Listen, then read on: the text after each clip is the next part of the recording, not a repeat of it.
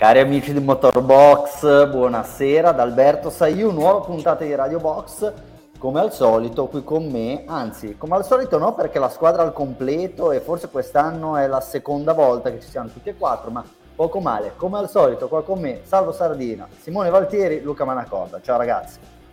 Ciao ciao. ciao.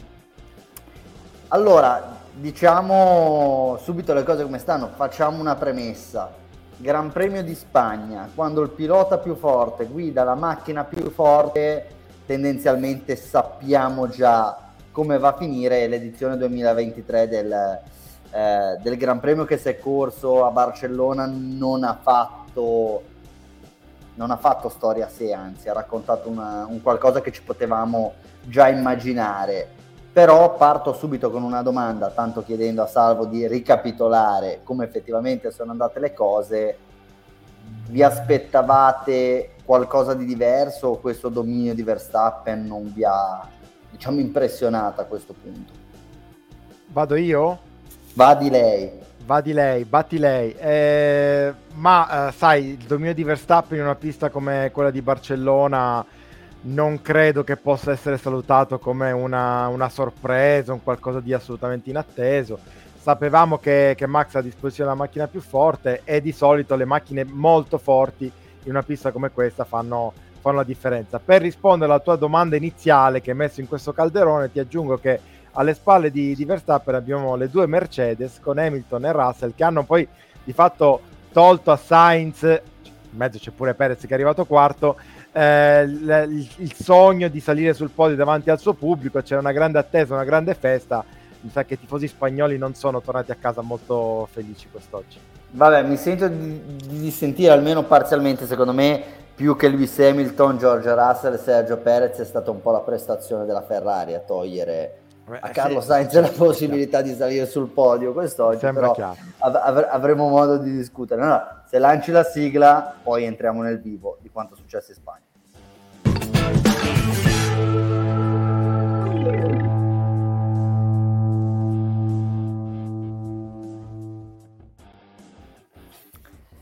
Bene ragazzi, proviamo a farla un po' diversa, no? Quindi eh, cerchiamo di decretare i vincitori e i vinti di, di questa domenica.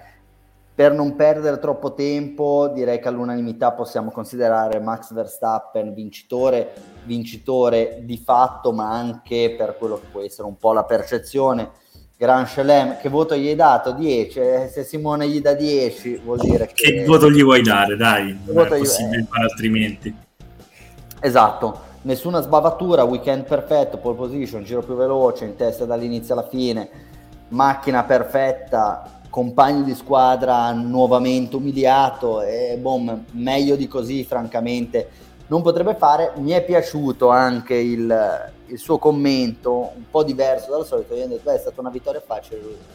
Sì, è stata una vittoria facile. È, un po' in controtendenza no? con quelle vittorie di Hamilton che vinceva con 45 secondi sul secondo senza nemmeno tirare, poi diceva no, no, ma comunque gara molto impegnativa, difficile. E quindi niente, direi che Simone eh, sintetizza tutto dicendo Verstappen è una gran macchina, comunque lui è un gran bel pilota. Vabbè. Qua siamo tutti d'accordo, quindi togliamo Verstappen dall'equazione e ragazzi vi chiederei subito Mercedes, può rientrare anche Mercedes tra i vincitori, Simo? Beh sì, assolutamente sì, dai, hanno portato il pacchetto aerodinamica aggiornato a Monte Carlo dove non aveva molto senso, però nel frattempo l'hanno testato, hanno visto che tutto funzionasse, a Barcellona la prima pista classica diciamo che hanno incontrato si è visto un passo avanti in effetti rispetto a, alle, altre, alle prestazioni viste a inizio anno, non tanto sul giro secco perché hanno trovato delle difficoltà magari in qualifica, però in gara come ci hanno già abituato quest'anno eh, sono più bravi a insomma, mantenere le gomme e hanno fatto ancora meglio. Diciamo che sono stati nettamente la seconda forza in pista.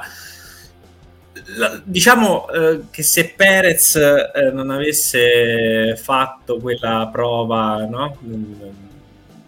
brutta ieri nelle qualifiche, arrivando undicesimo in maniera inspiegabile perché ha la stessa identica macchina del compagno, eh, è possibile che avremmo visto una bella lotta con Perez, ecco, secondo me. eh, perché oggi magari il messicano un po' più si è ritrovato, però sì, nettamente seconda forza in pista, e, però come hai detto te, quando c'hai il pilota migliore sulla macchina migliore, difficilmente lo batti essendo la seconda macchina. Ecco Luca, tu sei concorde nel valutare come estremamente positiva la giornata di Mercedes, o meglio, hanno portato finalmente i tanto attesi aggiornamenti, si sono finalmente emancipati dal, dallo Zero Pods Project eh, che, che, ha in qualche maniera tediato o eh, compromesso quelle che potevano essere le prestazioni di Mercedes nel corso degli ultimi due anni. Eppure sono arrivati a 24-32 secondi da Max Verstappen che credo abbia tirato probabilmente un giro, quello che di fatto è valso il giro più veloce, nel quale ha dato probabilmente un secondo e mezzo a tutti gli altri. Quindi siamo così sicuri che Mercedes abbia fatto un passo avanti o vediamo il passo avanti di Mercedes più che altro rispetto ad Aston Martin e a Ferrari? Ma io direi che un po' come succedeva ai tempi di Hamilton, per le altre squadre per il momento l'obiettivo è quello di riuscire ad arrivare con delle prestazioni vicine a quelle del secondo pilota della squadra che sta dominando e quindi in questo caso di Perez. La Mercedes direi che per il momento questo obiettivo qua l'ha raggiunto e, e, insomma ha trovato soprattutto conferma quello che dicevano a Monte Carlo perché a Monte Carlo li avevamo sentiti entusiasti nelle dichiarazioni eravamo rimasti tutti un po' perplessi diciamo vabbè Monte Carlo non sono andati benissimo non è la pista migliore per testare questi nuovi aggiornamenti che hanno portato vedremo in Spagna e comunque Barcellona è una pista che da questo punto di vista è molto indicativa, gli ha dato delle risposte positive. Ovviamente non si può pensare che riescano così nei giri di due gare ad arrivare a impensierire addirittura questo Verstappen. Però già vederli comunque lì occupare due gradini del podio, riuscire a lottare con Perez, vuol dire che hanno fatto un bel lavoro in, quella che potrebbe essere chiamata Formula 1,5 che riguarda 19 piloti escluso Verstappen.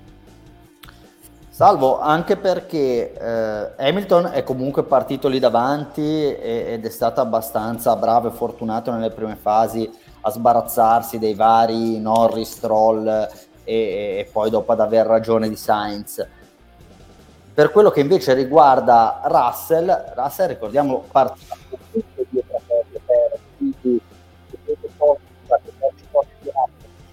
di Perez di fatto sono due risultati che sono equiparabili, quindi forse questo risultato, il terzo posto di Russell nei confronti di Perez, può dare davvero una misura del fatto che eh, Mercedes sia cresciuta. Sì, era proprio quello che volevo aggiungere dopo aver sentito parlare Simo e, e, e Luca, cioè eh, se eh, il secondo posto di Hamilton tutto sommato guardando le prestazioni in pista era abbastanza naturale, ehm, considerando appunto che Perez partiva undicesimo, in realtà è proprio il dodicesimo posto di eh, il, il, terzo posto di Russell che partiva dodicesimo, quindi dietro a Perez a dare un po' la misura di, della crescita della Mercedes. Ehm, poi eh, ecco, secondo me su Barcellona c'è da ehm, probabilmente da, da rompere un, eh, un mito che si è creato negli ultimi anni, perché si è sempre detto, ah ma Barcellona è una pista tipica, dove se vai bene a Barcellona vai bene da tutte le parti, eh, il che in parte è ovviamente anche vero perché è una pista che racchiude in sé un po' tutte le caratteristiche delle altre piste, curboni veloci, curve lente, anzi adesso senza quel terzo settore molto lento forse un po' meno eh, c'è quel, quel, quel, discorso di eh, avere no, la, la, summa delle altre piste nel calendario, però ehm, guardando anche un po' quello che è successo negli anni scorsi, in realtà questa, questa tendenza si, è, si, era già un po' interrotta. Io eh, vi vorrei ricordare 2022, eh, ok che c'era un Leclerc dominante che poi ha, eh, è finito fuori gioco a causa della rottura del motore, però anche lì l'anno scorso Hamilton ha fatto una gara pazzesca, sontuosa, anche lì in rimonta e Russell, se vi ricordate, a un certo punto era stato addirittura in lotta per la vittoria con, eh, con Verstappen che non riusciva a passarlo perché aveva quei problemi al DRS. Quindi già l'anno scorso la Mercedes era andata molto bene eh, in Spagna. Vogliamo andare ancora indietro, 2021. Ehm, se vi ricordate, a un certo punto noi ci siamo guardati, credo si può anche eh, recuperare la puntata del 2021 di Radio Box, dicevamo, vabbè, eh, questa bella lotta tra Verstappen e Hamilton finisce qui, eh, la Mercedes è stata dominante, cioè ha, ha, vinto molto bene a Barcellona e se vinci molto bene a Barcellona poi tendenzialmente ti porti questi, questo vantaggio anche nel resto del campionato. Quindi eh, ho un po' l'impressione che la Mercedes storicamente è andata bene, va bene in questa pista, quindi non è detto in realtà che, che ci troveremo questo tre, trend anche nelle prossime gare, anche perché, e qui concludo, tendenzialmente il calendario è molto cambiato, cioè ci troviamo oggi a, a commentare la gara di Barcellona che è la settima in calendario, in realtà è il secondo circuito permanente eh, eh, in calendario, il primo era il Bahrain che è totalmente diverso per caratteristiche di pista e, e condizioni meteo, per cui ecco sì, eh, la Mercedes è cresciuta e questo è indubbio, però eh, aspettiamo anche le prossime gare. Beh sì, ecco, qua dovremmo aprire probabilmente un dibattito un po' più ampio. Per fortuna hanno cambiato il terzo settore e peraltro corro un Monte Carlo prima, così ci siamo tolti quella fastidiosa narrativa rispetto a chi va forte nel terzo settore a Barcellona, poi vince a Monaco, cosa che peraltro in un articolo di alcuni anni fa avevamo dimostrato non essere vero, però se andiamo a vedere l'Albo d'Oro, 14 ha vinto Mercedes, 15 ha vinto Mercedes, 16 ha vinto Verstappen alla sua famosissima prima gara in Red Bull, ma diciamo senza le Mercedes. senza le Mercedes probabilmente avrebbe vinto Mercedes, 17 Mercedes, 18 Mercedes, 19 Mercedes, 20 Mercedes. Quindi vediamo che effettivamente Mercedes qua va forte, ma sono anche tutti gli anni in cui Mercedes ha vinto il mondiale.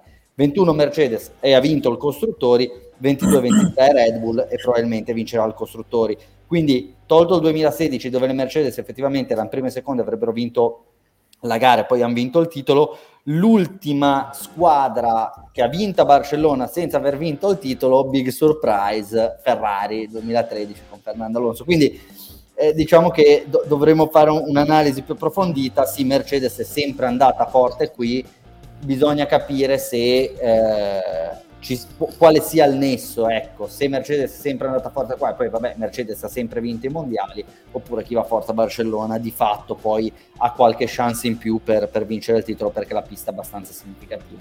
Ma questo lo vedremo. Non so se c'è qualche domanda da parte del pubblico, visto che erano state segnalate, salvo. Sì, sì, ci sono tante domande, tante interazioni. Salutiamo Simone Ravanelli che già prima aveva parlato di, di Verstappen, anche Mark che ci saluta. Comunque eh, inizierei con eh, GT Owners Club eh, che dice ma cosa succede a questa Formula 1? Noia assoluta Verstappen con Red Bull che dà addirittura mezzo minuto a tutti e un minuto e più alla uh, Ferrari. È una domanda probabilmente da un milione di dollari, non so se Simo, eh, Luca o anche tu Alberto vuoi, eh, eh vuoi entrare in questo ginepraio su che cosa succede a questa Formula 1.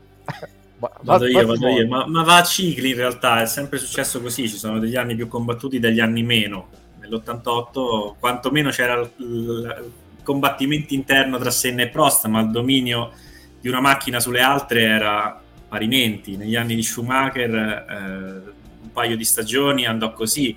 Negli ultimi anni Mercedes eh, e anche nei primi anni degli anni 10 del 2000 Red Bull aveva abituato a... anche se ecco, Red Bull forse non è mai stata abituata a un dominio così grande nel, nel, primo, bien, nel, nel primo anno, diciamo, ciclo fortunato con Vettel, no, beh, però il primo anno, adesso non è che so questa memoria Simo, gigantesca, 11... però non è che vincevano 16-17 gare diciamo che 17. però Simo 2011 e 2013 sono stati dei mondiali estremamente sono stati abbastanza sì.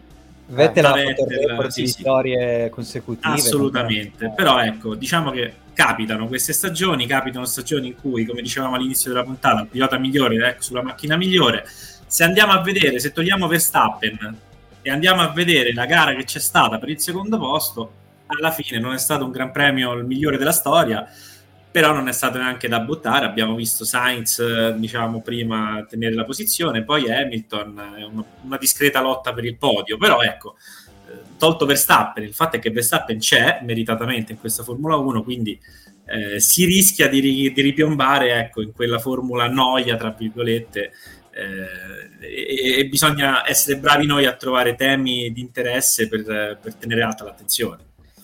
Simo, sai cosa che, che, frega in tutto questo giochino? Sono d'accordo con te, sottoscrivo ogni parola. Eh, il fatto è che possiamo vedere un gran premio super combattuto dal terzo posto in giù con cambi di posizione, strategie eh, differenti. Oggi abbiamo visto fondamentalmente tutti o quasi tutti i team correre con le tre mescole, e però non conta niente, non passerà la storia come un bel gran premio se tu sa- sai già chi arriverà primo. Al contrario, se vedi un gran premio noiosissimo dalla terza posizione in giù, ma che fino all'ultimo non ti dice il nome del vincitore, tu lo giudicherai un gran premio bellissimo. Quindi, eh sì, c'è Verstappen e finché Verstappen e la Red Bull hanno questo stato di forma, probabilmente saremo un po' condannati a quel discorso dei cicli dominanti. E vabbè, ce ne faremo una ragione, però effettivamente argomenti di interesse ce ne sono svariati. Albi, eh, aggiungerei anche un, un, uh, una cosa a quello che avete già detto voi e che sottoscrivo, eh, che questo discorso dei cicli eh, eh dominanti, eh, abbiamo visto, diciamo, veniamo da un ciclo di otto anni di domini Mercedes, che si è interrotto soltanto nel 2021, eh, appunto con la vittoria di Verstappen, solo del titolo pilota, tra l'altro. Eh, sono, secondo me, ehm, paradossalmente consolidati dalle regole della, che, che, non permettono a chi è indietro di recuperare. Ora, eh, nel periodo del dominio Mercedes degli anni 2014-2021, eh, non ci dimentichiamo che c'era quella, quel regolamento assurdo che poi per fortuna a un certo punto è stato tolto dei gettoni. Voi ve li ricordate i gettoni per modificare il motore? Cioè c'era una squadra che aveva il motore più potente di tutti, più affidabile di tutti, più forte di tutti e però le, gli altri motoristi non potevano intervenire perché potevano fare soltanto le piccole modifiche ogni anno perché c'era un certo numero di token che si potevano spendere. Oggi per fortuna questo sistema aberrante non c'è più, ma c'è un sistema che se vogliamo, è analogo, che dovrebbe garantire grande spettacolo, grande compattezza. In effetti la compattezza, se vogliamo, c'è pure, perché quante volte nel corso di un weekend diciamo, ah, ma c'è soltanto 8 decimi tra il primo e il diciottesimo. Vero, il problema è che però il primo ha un vantaggio su tutti gli altri che è talmente incolmabile che insomma potrebbero anche esserci mezzo secondo il primo e il diciottesimo, ma comunque il vincitore lo conosciamo già. E qua faccio riferimento al budget cap che secondo me non sta permettendo a chi avrebbe anche le risorse per, per, per spendere, per eh, riprendere la, eh, la, Red Bull, Mercedes, Aston Martin, Ferrari, di eh, colmare il gap e di rendere il campionato più interessante. Adesso siamo dinanzi a una situazione per cui la Mercedes ha le idee di che cosa fare, ma non riesce a introdurre tutti gli aggiornamenti perché non può modificare il telaio ed è costretta a rimandare per via del budget cap al 2024. Eh, quindi sì, da un lato questa, questa, norma, queste norme sul budget cap sono interessanti perché permettono a tutti di competere, ma la verità è che se poi azzecchi il, il progetto a, in gara 1, la prima gara, tendenzialmente questo vantaggio te lo porti fino alla fine dell'anno, a parte l'anno scorso la Ferrari. Esatto, cioè erano partiti l'anno scorso con un nuovo ciclo, macchina fortissima, e non sono riusciti a svilupparla, o meglio, si sono fatti recuperare da uno, due, tre squadre, perché a inizio, a inizio ciclo erano i primi e ora sono i quarti probabilmente, quindi sì, c'è modo vi, di recuperare. Vi ricordate ah, cosa si diceva? No? Eh. Vi ricordate cosa si diceva? La Ferrari è una macchina che va subito forte, come la metti in pista va subito forte agli inizi ai test di Barcellona lo scorso anno, no? il 2022 eh, eh, sì, andava subito forte, voleva dire che c'era anche poco margine di sviluppo. Si pensava che Mercedes e Red Bull potessero sviluppare di più, Red Bull l'ha fatto, Mercedes di meno perché probabilmente per questa generazione di vetture il concetto di sidepod e di aerodinamica studiato da Newey è stato quello vincente, come è capitato già in altri cicli pregressi no? in passato ha azzeccato lui le, le, l'interpretazione giusta del regolamento. Adesso tutti, comprese la Ferrari da questo Gran Premio, la Mercedes dallo scorso, ne hanno seguito la filosofia e quindi stiamo da punto a, a capo. Cioè, secondo me fino al 2026 sarà molto difficile scalfire il dominio della Red Bull. Molto difficile.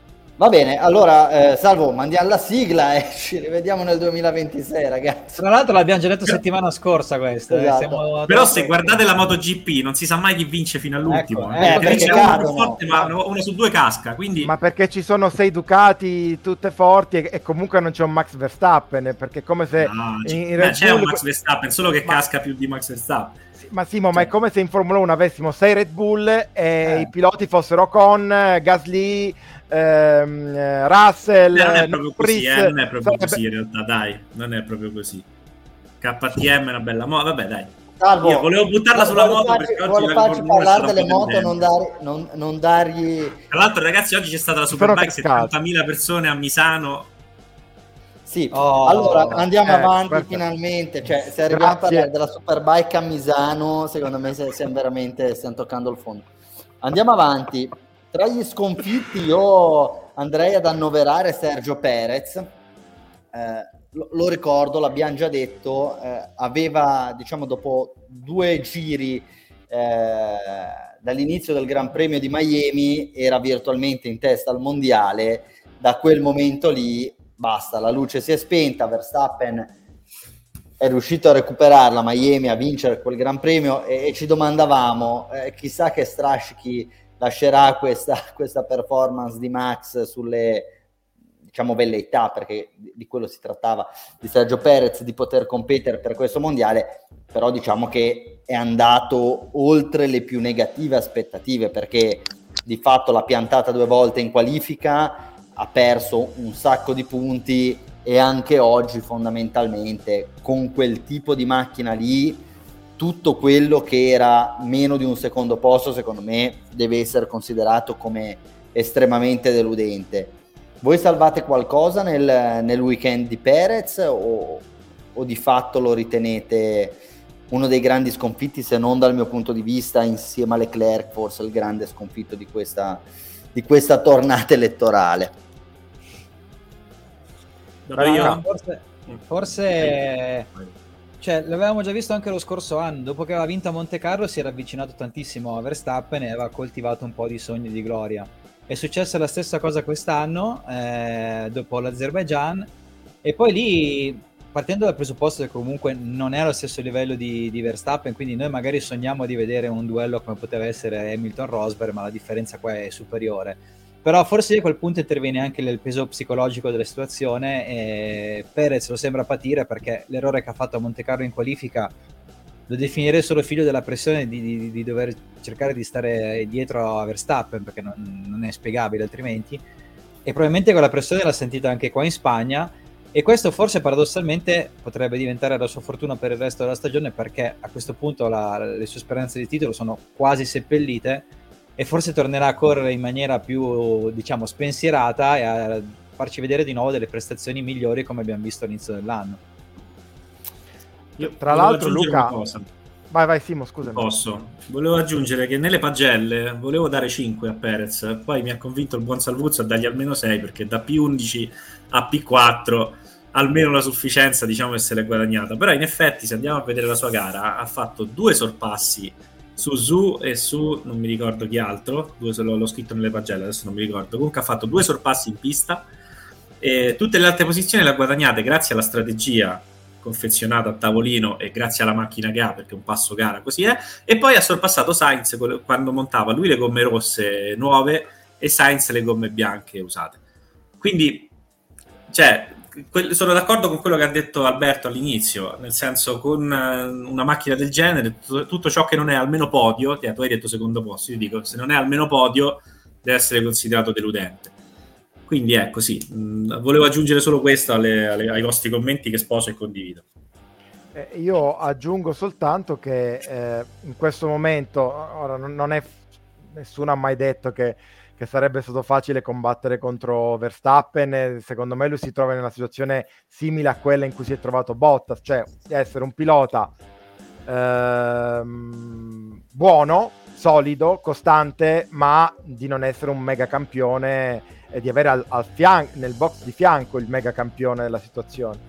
E, e nel- e- e in più c'è anche la vicenda dell'avere del dover praticamente remare contro tutto il resto della squadra. Cioè, mh, Helmut Marco non, non- non manca occasione. Luca, correggimi se sbaglio, tu so che sei un grande appassionato delle dichiarazioni di Marco. Non manca occasione per, eh, per dire che Perez non è all'altezza. Cioè, già questo weekend ha detto: Eh, beh, sì, ma Perez, ecco, aveva velleità di titolo eppure. Cioè, quando tu fai una qualifica un po' di melma come quella che ha fatto ieri Perez, avere il tuo capo che dice: Eh sì, meno male che c'aveva velleità di titolo, sicuramente non, non aiuta a, a performare al meglio. Poi detto questo, eh, ci avete ragione voi. Chiaro che eh, se con questa Red Bull non fai podio, stai andando male. Tra l'altro mi pare che si sia visto Helmut Marco andare dal papà di Sergio Perez eh, con grasse risate e dirgli ma mi racconti ancora quella di Senne Prost, com'è che era? Scusa. Perché da ma, quando... ma abbiamo detto, era, era Bruno Senna. Bruno, era, sì. eh, infatti, infatti Helmut Marco vuole avere la conferma che non, non stesse parlando di Ayrton e Alain, ma di Bruno Senna e del figlio di Prost. Ma, ma... Qua, leggendo Mark, a voi viene il dubbio che la Red Bull eh, abbia, diciamo, non gli convenisse protrarre il fastidio e che quindi lo stia un po' danneggiando? Beh, danneggiando. Di, di, sicuro non gli conveniva, ma ha fatto tutto Perez, nel senso... Eh, no. L'anno scorso un po' sì, un po' sì, vi ricordate come gli, qui in Spagna le avevano chiesto a Perez di lasciare passare Verstappen senza combattere? Lì un pochettino, se vuoi che il team fosse schierato, si vedeva Quest'anno purtroppo no, solo Perez la colpa.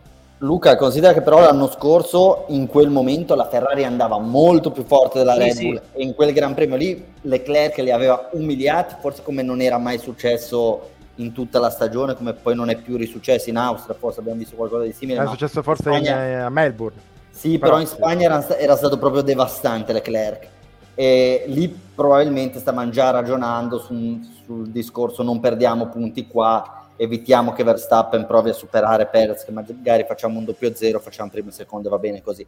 No, eh, Salvo, secondo me hai detto una cosa molto interessante, ricorda un po' quegli inizi di stagione, diciamo l'inizio di stagione di Perez, ricorda un po' gli inizi di stagione di Bottas che magari dopo un paio di gare, 3-4 gare, si trovava ancora lì, un paio di vittorie, era successo se non sbaglio nel 2020, forse nel 19, che aveva debuttato con una o due vittorie Bottas molto convincente all'inizio, ma quello che manca a questi piloti che sono comunque degnissimi è essere costanti e consistenti, cioè tutte le gare, tutti i weekend devi andare lì e dare il massimo. Quando tu mi dici, prima hai detto, ho seguito il tuo discorso, sono stato abbastanza d'accordo su tutto, quando dici Perez è un pilota costante, il problema è che non è costante, cioè no, costante... puoi farti, puoi farti battere secondo me uno costante era tipo Rosberg, che sicuramente non aveva il talento di Hamilton, però quando Hamilton vinceva lui arrivava secondo e poi nell'anno giusto in cui riesci te a outperformare, ad andare oltre e fare la tua migliore stagione, il tuo compagno magari è un po' meno eh, attento, succedono un paio di situazioni che ti favoriscono e tac che magari quei 30-40 punti li riesci, li riesci a guadagnare. Ma se dopo cinque gare hai già, l'hai già data su perché ora non ho sotto la classifica, ma Perez cos'è dietro di 50 51 punti? mi pare, 51. Sono due gran, ragazzi, sono due gran premi, eh? Fi, ah. finiti, cioè due gran premi dopo che ne hanno corsi 7 gran premi. 53. 53. 53, 53. Manco quei giro veloci ci arrivano. Esatto, quindi eh, di cosa stiamo parlando? Quello che gli manca secondo me è la costanza di andare lì tutte le domeniche e dire se posso vincere, vinco, ma se non posso vincere, arrivo secondo, terzo se proprio una caporetto. E invece eh, non riesce a fare questo, questo, salto di qualità e quindi probabilmente diciamo che sappiamo già co- come andrà a finire. Luca?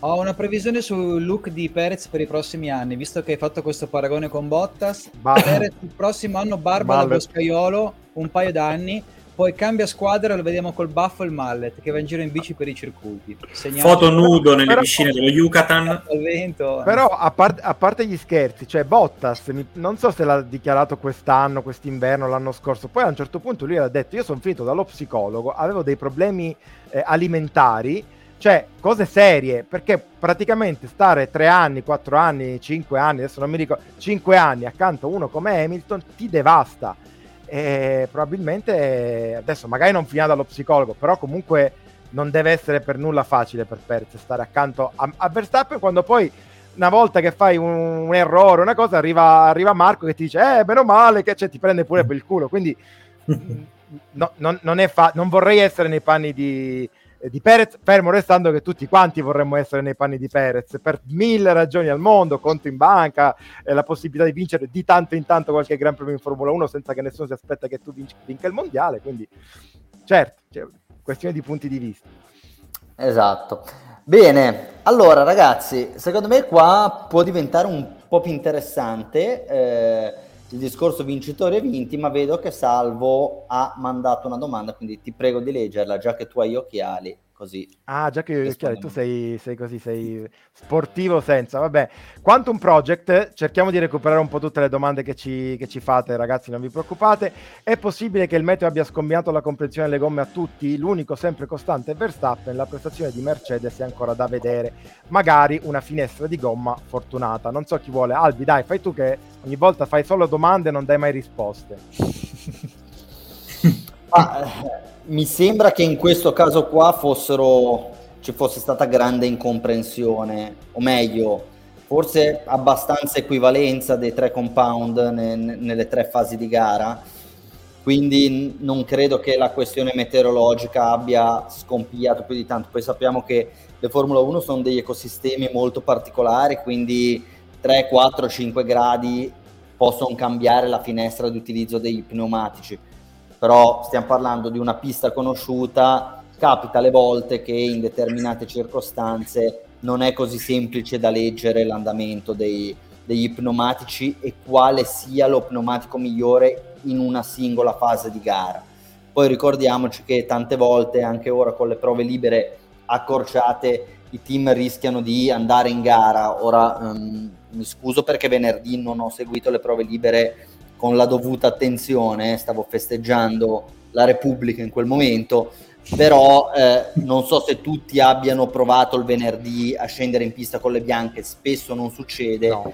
e non so nemmeno se Leclerc abbia provato le bianche, quindi c'è il serio rischio, la possibilità che Leclerc sia sceso in pista fondamentalmente iniziando la gara senza conoscere le gomme con Confermo. le quali stava girando, probabilmente con un carico di benzina che nel corso del weekend non aveva mai provato. Quindi tante volte in gara vai anche, non dico bendato, ma basandoti su quelli che sono delle valutazioni o degli studi preliminari che magari hai fatto al simulatore. Può essere in questo caso, tornando alla domanda, che si siano fatte delle simulazioni magari immaginando delle temperature diverse, superiori sì, no, però sappiamo anche che non è che si lavora al simulatore fino a mercoledì e poi si decide di andare in pista con quello che si è deciso al mercoledì. Nella notte tra sabato e domenica c'è della gente che gira al simulatore, ci ricordiamo di Giovinazzi che passava le notti al simulatore Ferrari, se non sbaglio nel 17, nel 18, prima che, che debuttasse con Alfa. E, per fare delle simulazioni anche sulla base di quelle che erano le condizioni mutate della pista. Quindi secondo me no, non però, sono riusciti a capire ah, tutto. Sì, prego, ah, prego. Albi, no, forse, forse, però mi viene da pensare che in una pista così eh, eh, esigente sulle gomme, magari ci fossero stati i soliti 35 gradi di temperatura ambientale, magari le, le rosse probabilmente avrebbero fun- non avrebbero funzionato e forse tutti quanti si sarebbero spostati un po' più sulle hard e sulle, sulle medie. Quello è possibile, secondo me. Ah, Però, no, no, sì, ma questo, che... questo, è possibilissimo. Però se, se, poi vediamo come sono andate le cose, di fatto i tre compound funzionavano decorosamente nelle tre fasi di gara. Non mi è sembrato che ci fosse una gomma che non funzionava, tanto che lo stesso Leclerc ha fatto due stint con due gomme bianche all'inizio e alla fine della gara e prima è andato molto male, alla fine del Gran Premio invece è andato molto bene, quindi mh, mm, molto bene. Ah, vabbè, molto bene, è andato, è decorosamente, via, è andato meglio è andato che nella decimi il giro meglio di Gasly, non è che è andato proprio bene, bene. Eh, però la gara la stavano facendo su Gasly, quindi direi... Eh, però era undicesimo, però... insomma. Comunque, eh, direi che se, se, non sono stati loro in grado di arrivare a una, a una, scelta unanime o a un'interpretazione unanime di come adoperare le varie mescole nel, nell'arco del Gran Premio, direi che da qua noi abbiamo, secondo me, soltanto la possibilità di, di immaginare il perché sia successo questo tipo di scenario e non certo di, di giudicarlo. Quindi Bene, ho, dato, ho, parlato per tre minuti dando nessuna risposta a una domanda che però era... È, è quello per cui sei profumatamente pagato. Eh, ti leggo anche l'intervento di Alessandro Agliotta. Eh, dice senza dubbio quando Verstappen negli ultimi giri ha provato a fare il giro veloce ha fatto 1.16.3 Hamilton ci ha provato a parità di gomma ha fatto 16.6 quindi lui vede soltanto tre decimi di differenza io ho il timore che il gap tra i tra Mercedes e Red Bull in questo momento sia un po' più ampio, che forse Verstappen si sia un attimino tenuto qualcosa nel taschino. Tra l'altro aveva questo problema del, del, dei, dei, track limit per cui rischiava la penalità. Secondo me, ecco, non è proprio tantissimo veritiero quel tempo che, che ha fatto Max. Ma poi, e... tra l'altro, il gap tra Verstappen e gli altri, l'abbiamo visto spesso anche in qualifica, non è tanto sul giro, emerge tanto in gara perché poi lui, gesti- bravo lui e brava la Red Bull, gestiscono le gomme in maniera impossibile per gli altri, quindi Verstappen può mantenere un ritmo su più giri che per gli altri diventa improponibile. Esatto. Sì. E, ehm, tra l'altro, e, e, e, poi andiamo avanti con la scaletta Albi, eh, vedo che c'è un'investigazione su tutti e due i piloti Mercedes, eh, però do, possiamo dire subito che non dovrebbe essere niente di, di grave perché qua parlano di bar- park infringement, quindi deve essere successo qualcosa dopo la bandiera scacchi ehm, tra i piloti e i, i, membri dello staff che di solito avvicinano i piloti, sia Hamilton che, che Russell in questo caso. Eh, era successa la stessa cosa, leggo, lo scorso anno nel Gran Premio d'Austria, d'Austria e Leclerc, Verstappen e Hamilton, che erano i tre piloti finiti a podio, avevano avuto 10.000 euro di, di, multa tutti e tre. Insomma, non ci dovrebbero essere il rischio di eh, squalifiche o penalità particolari, però giusto riportarvi e, questa cosa. E per tranquillizzare tutti, credo che non ci sia nemmeno il rischio di vedere Lewis Hamilton e George Russell alla Caritas, anche se gli dovessero infliggere 10.000 euro. E anche questo credo che sia è scongiurato, eh, pericolo, pericolo, scongiurato.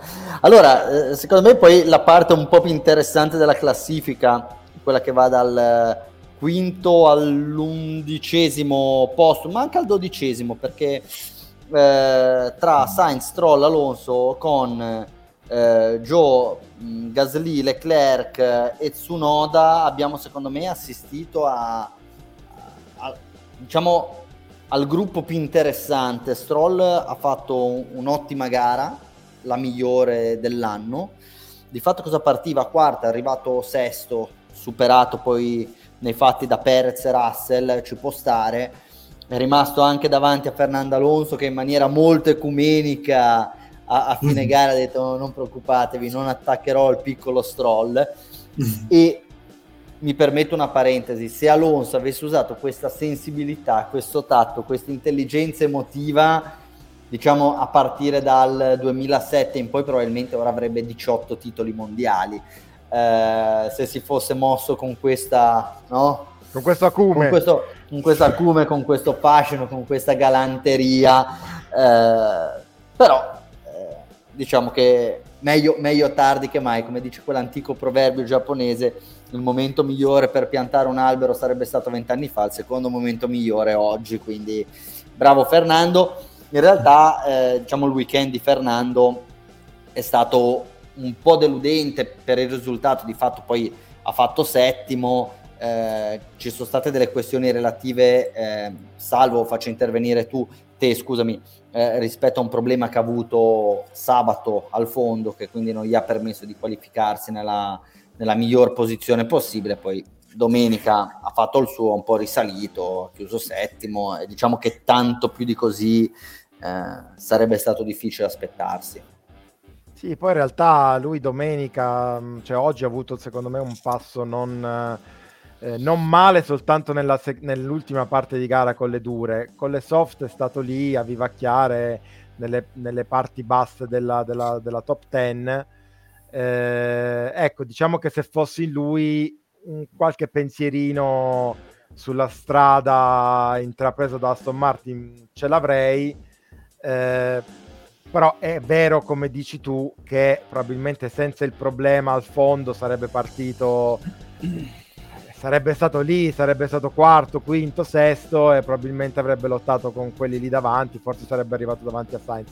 Non lo so, chiaro che non possiamo neanche fare la tara di quanto sia andata bene o male l'Aston Martin guardando le prestazioni di Stroll che invece a proposito di incostanza è uno eh, tendenzialmente molto altalenante sia all'interno di una stessa gara che appunto all'interno del, del, del campionato. Non lo so però effettivamente secondo me Aston Martin esce tra gli sconfitti de, di, di giornata perché insomma sei arrivato comunque cioè hai chiuso Monaco da seconda forza, qua sei quarta forza. Eh, secondo me i dati parlano chiaro. Beh, sì, eh, ma di fatto terza forza perché secondo me non hanno fatto così peggio di Ferrari overall. Hanno fatto più punti e doveva, però, secondo me, era fisiologico però, che capitasse il weekend. No? Però si è preso 17 secondi da, da Sainz, eh. Eh boh, ti sei già risposto. No, vabbè, no, ma non, non, non, vuole essere una battuta. Eh. No, no, sì, è vero. Però, è vero, cioè, a parità di macchina, secondo me non è una bestemmia immaginare che Sainz nel corso di 306 km di gara possa dare 17, 17 secondi a Stroll. Secondo me l'outlier qua è, è, Alonso che ha avuto il problema il sabato, è partito indietro, ha chiuso settimo e ci sta, però visto quello che hanno fatto quest'anno non riterrei estremamente preoccupante perché come ha detto Luca eh, l'hai detto tu Luca, o comunque ne avevamo parlato, eh, a Monte Carlo erano la seconda forza, e avevano fatto benissimo. Alonso, se, se, un paio di cose al sabato fossero andate diversamente, vale a dire Verstappen che non fa la rascassi in quel modo lì, probabilmente avrebbe anche potuto pensare legittimamente di vincere il Gran Premio.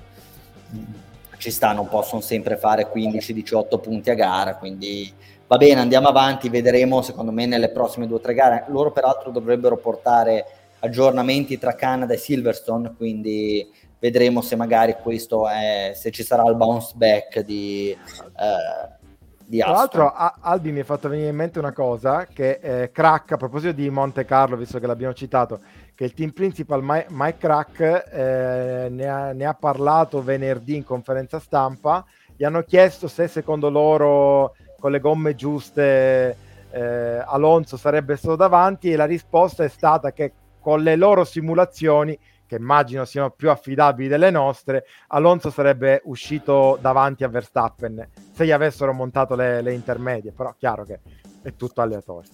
Mm, mm, mm. Peccato, peccato, peccato, sarebbe stato bellissimo anche perché io e Luca eravamo lì e diciamo, avremmo abbandonato i panni dei giornalisti imparziali. Per... Sareste tornati vestiti di verde.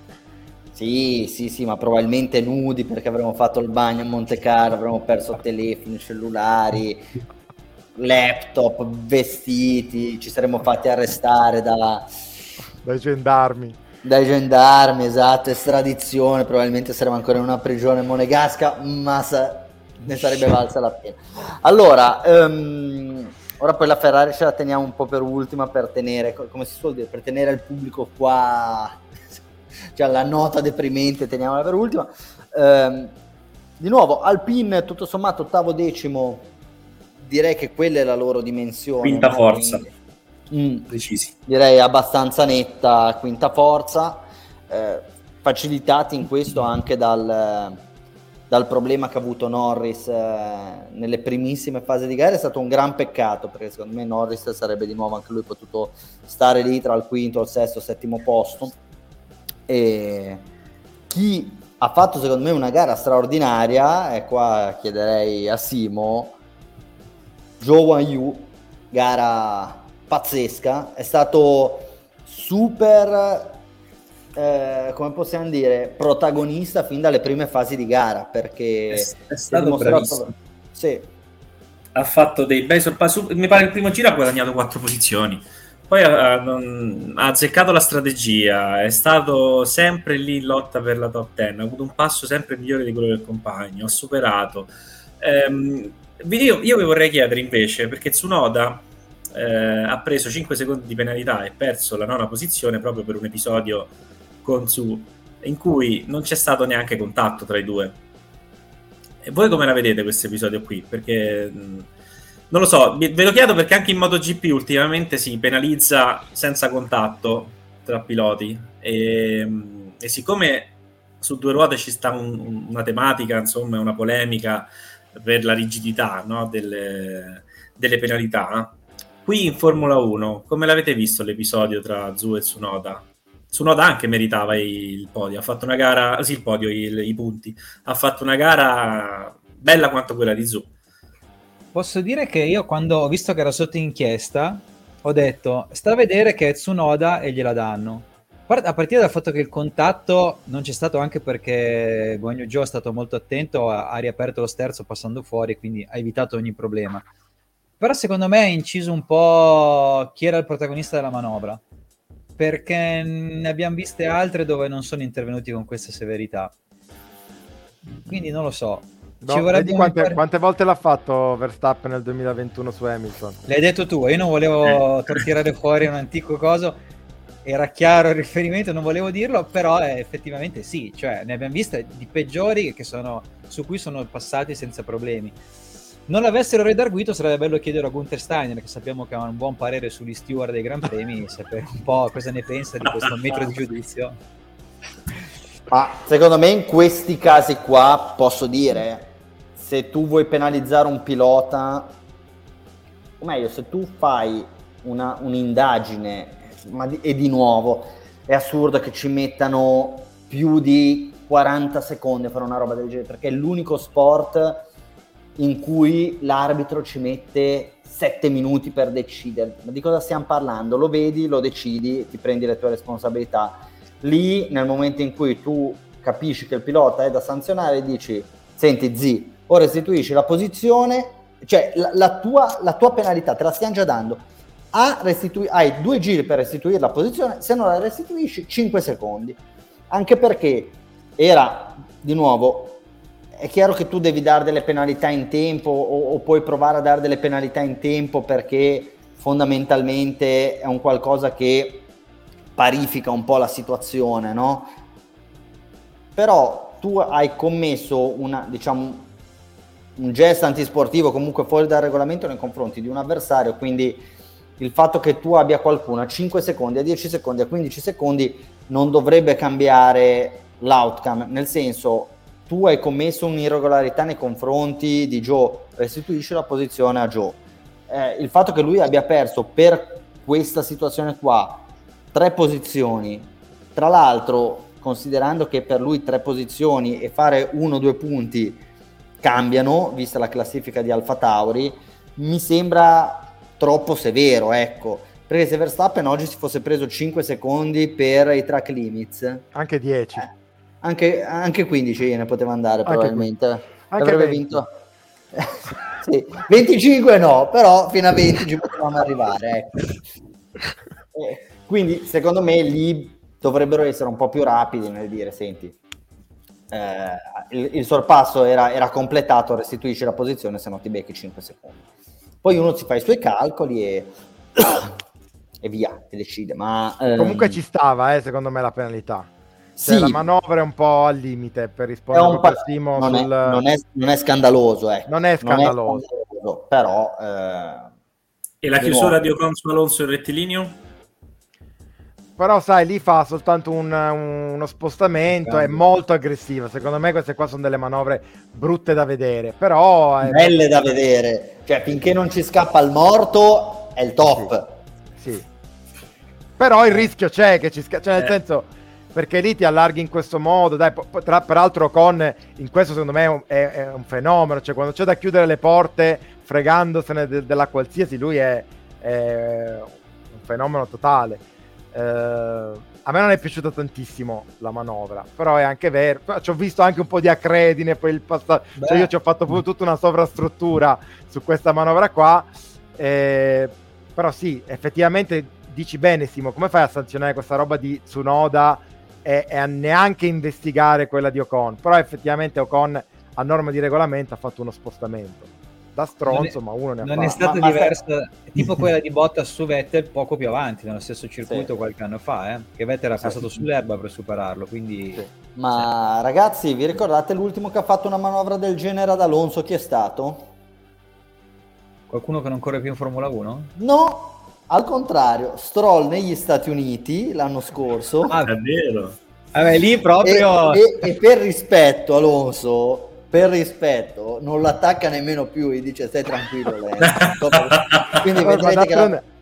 ma gli, gli, sta pagando lautamente la, la, la, pensione il papà di Stroll non lui nello specifico però ecco ci uh, sta di essere un po' aziendalista dai ma infatti sa- sarebbe conti, bello per, salvo per due punti in classifica salvo se tuo papà ci pagasse per stare qua in trasmissione con te, noi ti diremo, ma che, ma che, Ma che ma bravo. certo, ma che Ma lettura, ma che lettura sofisticata, mamma mia, Il bravissimo. Toto Box vinto a, a- a tavolino. A tavolino, si gioca per il Esatto, noi, eh, allora Tsunoda, Pierre Gasly, Oscar Piastri, questo è il mio, è il mio podio per il cane.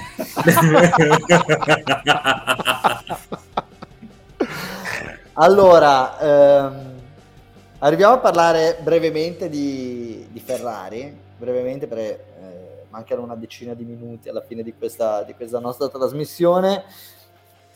Secondo me Sainz più o meno è finito dove doveva finire, ragazzi. Poteva fare qualcosa di più, ma secondo me no. Il fatto si è messo dietro le due Aston, Mercedes ne aveva di più, eh, forse la strategia non era ottimale, però no- non mi sento di dare particolari responsabilità a Sainz. Ha fatto anche una bella qualifica, è stato bravo.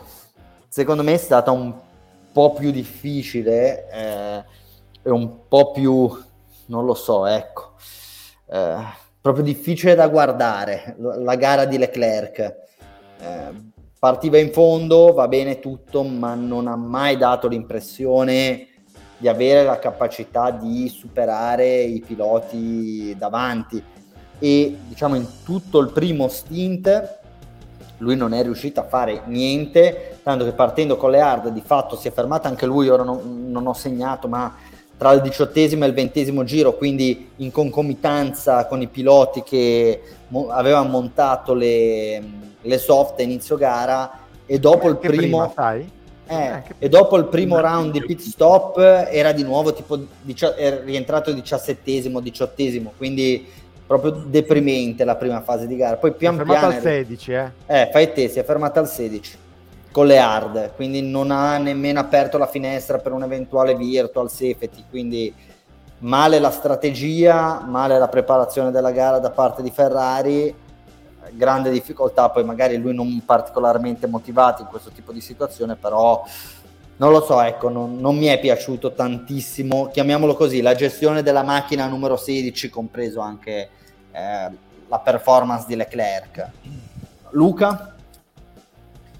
No, eh, sono d'accordo, non hanno convinto sotto nessun punto di vista, soprattutto sul lato Leclerc, e questo è molto grave, anche se pure dalla parte di Sainz abbiamo visto qualche discussione sulla strategia che non è sembrata al massimo e questo problema ancora una volta di gestione gomme non sembra affatto risolto, visto quanto ha sofferto di Greni nello spagnolo durante il Gran Premio.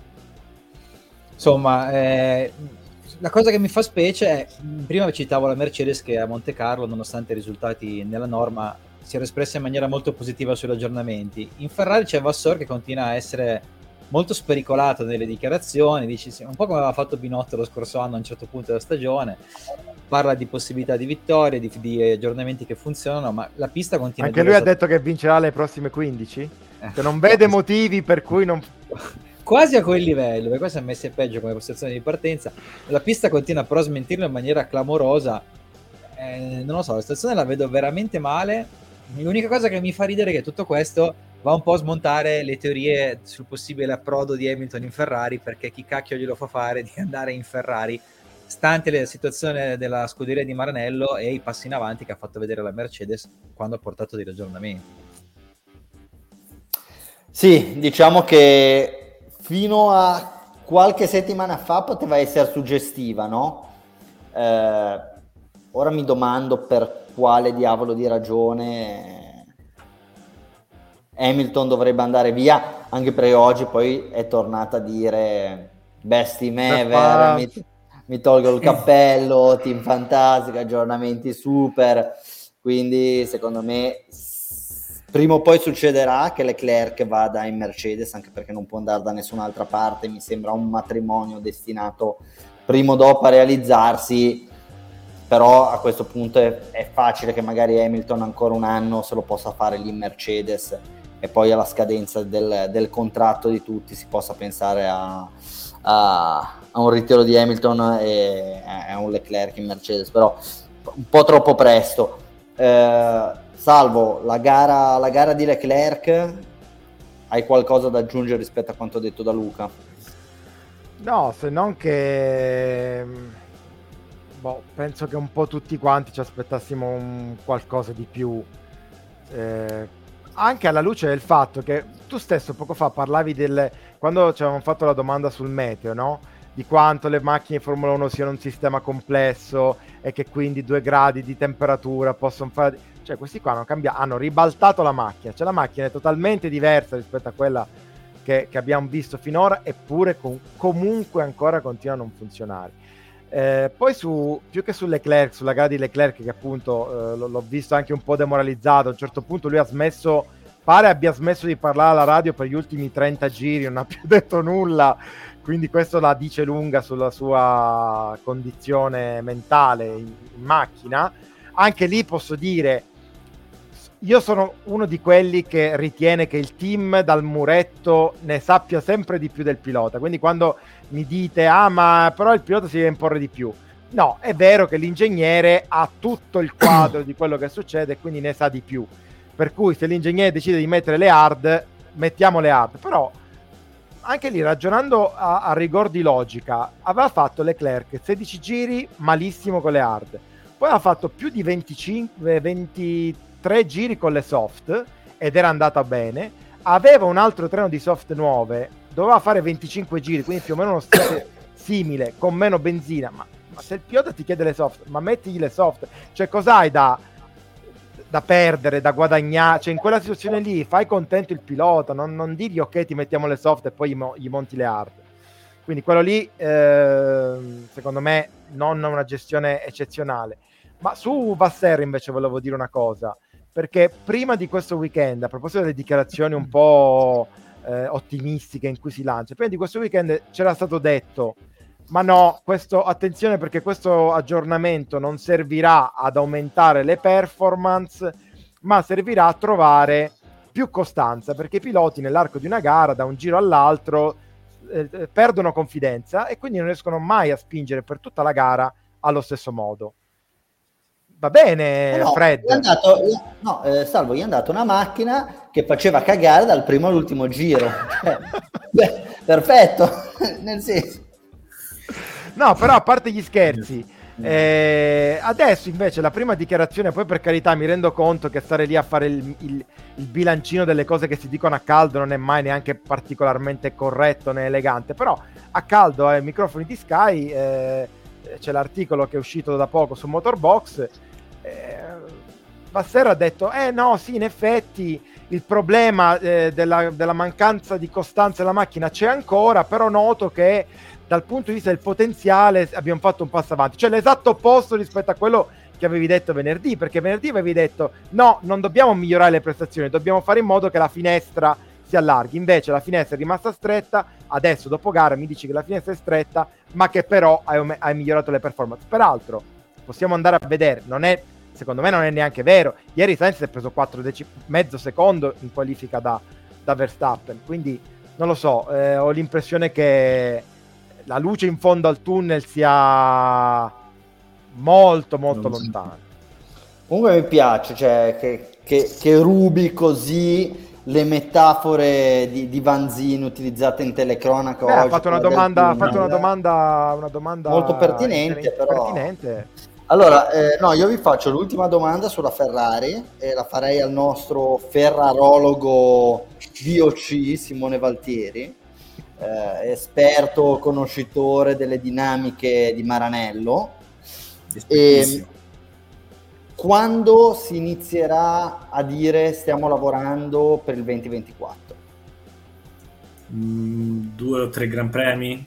Diciamo tre, dai, estate. Giusto, cioè, perché, scava- giusto perché il calendario è lungo. Scavalliamo perché... la pausa estiva. Cioè, secondo, diciamo me, no, secondo me prima della pausa estiva, però ecco ancora luglio, diciamo, giugno-luglio. Quei, quei quattro Gran Premi a luglio già l'avranno detta questa frase, sono abbastanza certo. Eh, no, piuttosto mh, quello che me, mi rende perplesso di tutta questa situazione qua è che Leclerc evidentemente aveva una macchina che che si guidava in maniera differente da quella che aveva Sainz, vogliamo metterla così. Ieri ha lamentato dei problemi in qualifica, non è normale che Leclerc esca col diciannovesimo tempo, dai, non è che un pilota diventa un brocco dal giorno all'altro, quindi tendo a fidarmi nel, quando dice che c'era un problema al retrotreno della sua auto. Bene, gli hanno cambiato tutto il retrotreno, il problema non è stato risolto e la cosa brutta è che non, insomma, per, per, la Ferrari è che non hanno capito neanche loro da quello che no, hanno dichiarato quale sia stato e quale sia ancora il problema, perché oggi se seguivate la gara di Leclerc, come avete detto, non c'è stato proprio passo, mentre Sainz un pochino di passo all'inizio l'ha avuto. Per Sainz è sembrato quasi più un problema di usura, no? Dopo un po' di giri buoni calava la prestazione, mentre per Leclerc proprio non, non ce l'aveva. E un, una cosa ho notato, che eh, avete notato tutti, la Ferrari quando va col pieno di benzina va male, cioè c'è questa tendenza quest'anno. Uh, a inizio gara, non guardate Sainz, sta gara che forse è l'eccezione, ma in realtà a inizio gara più o meno va male e tende ad andare più forte o comunque a regolarizzare le prestazioni quando la macchina è un po' più scarica. Quindi a maggior ragione non mi capacito di come non abbiano assecondato Leclerc per mettere le, le rosse nel finale, quantomeno provavano qualcosa di diverso. Comunque quello che eh, volevo dire è che quando fanno le simulazioni gare, quando hanno fatto la simulazione gara venerdì durante le PL2, ehm, il passo gara di Sainz e il passo gara di, Le, di, di Leclerc non tanto, un, un, pochino peggio, ma quello di Sainz era molto buono, sembrava, cioè, sembrava essere pienamente il secondo passo gara del, dell'otto. Solo che le simulazioni di gara che fanno durante le PL2 non le fanno mai col pieno piano piano di benzina le fanno con un tot di carburante. Mm. Quindi secondo me non hanno neanche il parametro. Non, non, cioè, secondo me stanno andando... Ehm, ora, non sono io un ingegnere, eh, però eh, secondo me n- non lo risolvono il problema. Già un primo passo sarebbe mettere il piano di benzina nelle, nelle simulazioni gare e cercare di capire, infischiandosene del cronometro, per quale motivo la macchina si comporta in determinati modi eh, col pieno e in altri a, a scarichi. Scarichi abbiamo visto anche delle pole quest'anno, no? Nel senso una pole mi pare. Eh, vabbè, però comunque in qualifica mediamente va molto meglio la Ferrari rispetto alla gara. Molto. Quindi vuol dire che comunque quella macchina lì, per come è impostata, per come è costruita, per quella che è la filosofia costruttiva, va meglio scarica piuttosto che carica. E questa è una cosa che riscontro in tutti i Gran Premi da qui all'inizio, dall'inizio dell'anno fino a qui. Se non, ancora non hanno capito la settima gara qual è il problema e si ostinano a dire che non sia un problema di gomme, io alzo le mani e ditemelo voi qual è il problema. Diciamo che è un po' una, un, un qualcosa di ricorrente dal 2019 in avanti, con una Ferrari più pronta al sabato che, che alla domenica cosa che magari non succedeva fino al 2018. Tempi era diverso. Tempi antichi era la Ferrari che recuperava in gara perché erano un po' più forti la domenica, però erano anche macchine diverse e filosofie. Sì, sì, sì, sì, sì. però diciamo con qualcosa differente. di ricorrente. Siccome... Bene Luca, volevi dire qualcosa? Sì, visto che abbiamo depresso tantissimo l'ambiente Ferrari con queste valutazioni purtroppo realistiche, volevo solo dirvi... Seguite l'ambiente che... Ducati domenica prossima, a Mugello. Domenica prossima si corre la 24 ore di Le Mans e proprio per questo volevo dirvi che la Ferrari, oggi è stato il test day a Le Mans e la Ferrari per due volte ha fatto segnare il miglior tempo battendo sia la Porsche sia la Toyota che è la grande favorita. Quindi insomma le soddisfazioni che non stanno arrivando dalla Formula 1 potrebbero arrivare dal WEC e dalla 24 ore di Le Mans. Attenzione Bravo, perché il, diciamo, i test pre-Le Mans solitamente difficilmente ma non vabbè, mettere pessimismo vabbè, vabbè, no, invece, ecco visto che parli di ottimismo eh, e c'era praticamente questa, questo scoglio di Barcellona da, da, da attendere no? tutti quanti aspettavamo Barcellona per questi benedetti aggiornamenti. Adesso il prossimo eh, Gran Premio da cerchiare in rosso sul calendario è quello di Silverstone perché ecco, per dare, diamo, eh, mettiamo dei picconcini a cui i tifosi possono a, eh, aggrapparsi eh, su questa ripidissima parete rocciosa, perché a Silverstone cambierà la struttura delle gomme. Peraltro in questo weekend l'hanno già provate le gomme nuove. E, ehm, saranno anticipate le gomme del 2024, vengono già introdotte da Silverstone. Quindi ora Chiaramente questo non è detto che avvantaggi Ferrari e non ci sono motivi per cui dovrebbe avvantaggiare Ferrari e non Red Bull. Non ci Però, sono motivi per, pensare che Ferrari va bene. Okay. Però ecco, effettivamente, ritornando al discorso delle macchine che sono un uh, sistema molto complesso, cambiare un'equazione molto importante come eh, cioè inserire una variabile diversa eh, come quella delle gomme può effettivamente portarci a dei risultati diversi. Eh, sì, diciamo, diciamo che eh, è un po' come quando si mette a piovere. Se sei davanti preferiresti che no, se sei dietro non è detto esatto. che ti avvantaggi, ma dici cosa ci abbiamo da perdere. Esatto. E, bene, allora Simone ti aspetta Mark do- domenica alla Casanova, eh? quindi mi raccomando. Eh, io alla Casanova ci ho lasciato il cuore, ci, stato, ci sono stato almeno una decina d'anni, anche di più da, da tifoso. Eh no, veramente, Casanova Savelli, quello era fisso. Arrivavi il venerdì sera, dormivi in circuito, tenda fino alla domenica sera. Simo, sei stato, sei stato, già buttato fuori due volte in questa diretta. Non, non c'è due Beh, direi che non c'è due senza... No, non ti diamo questa no, no, no, no, Perché ora dobbiamo parlare di qualcosa di più serio, vero Salvo? Assolutamente.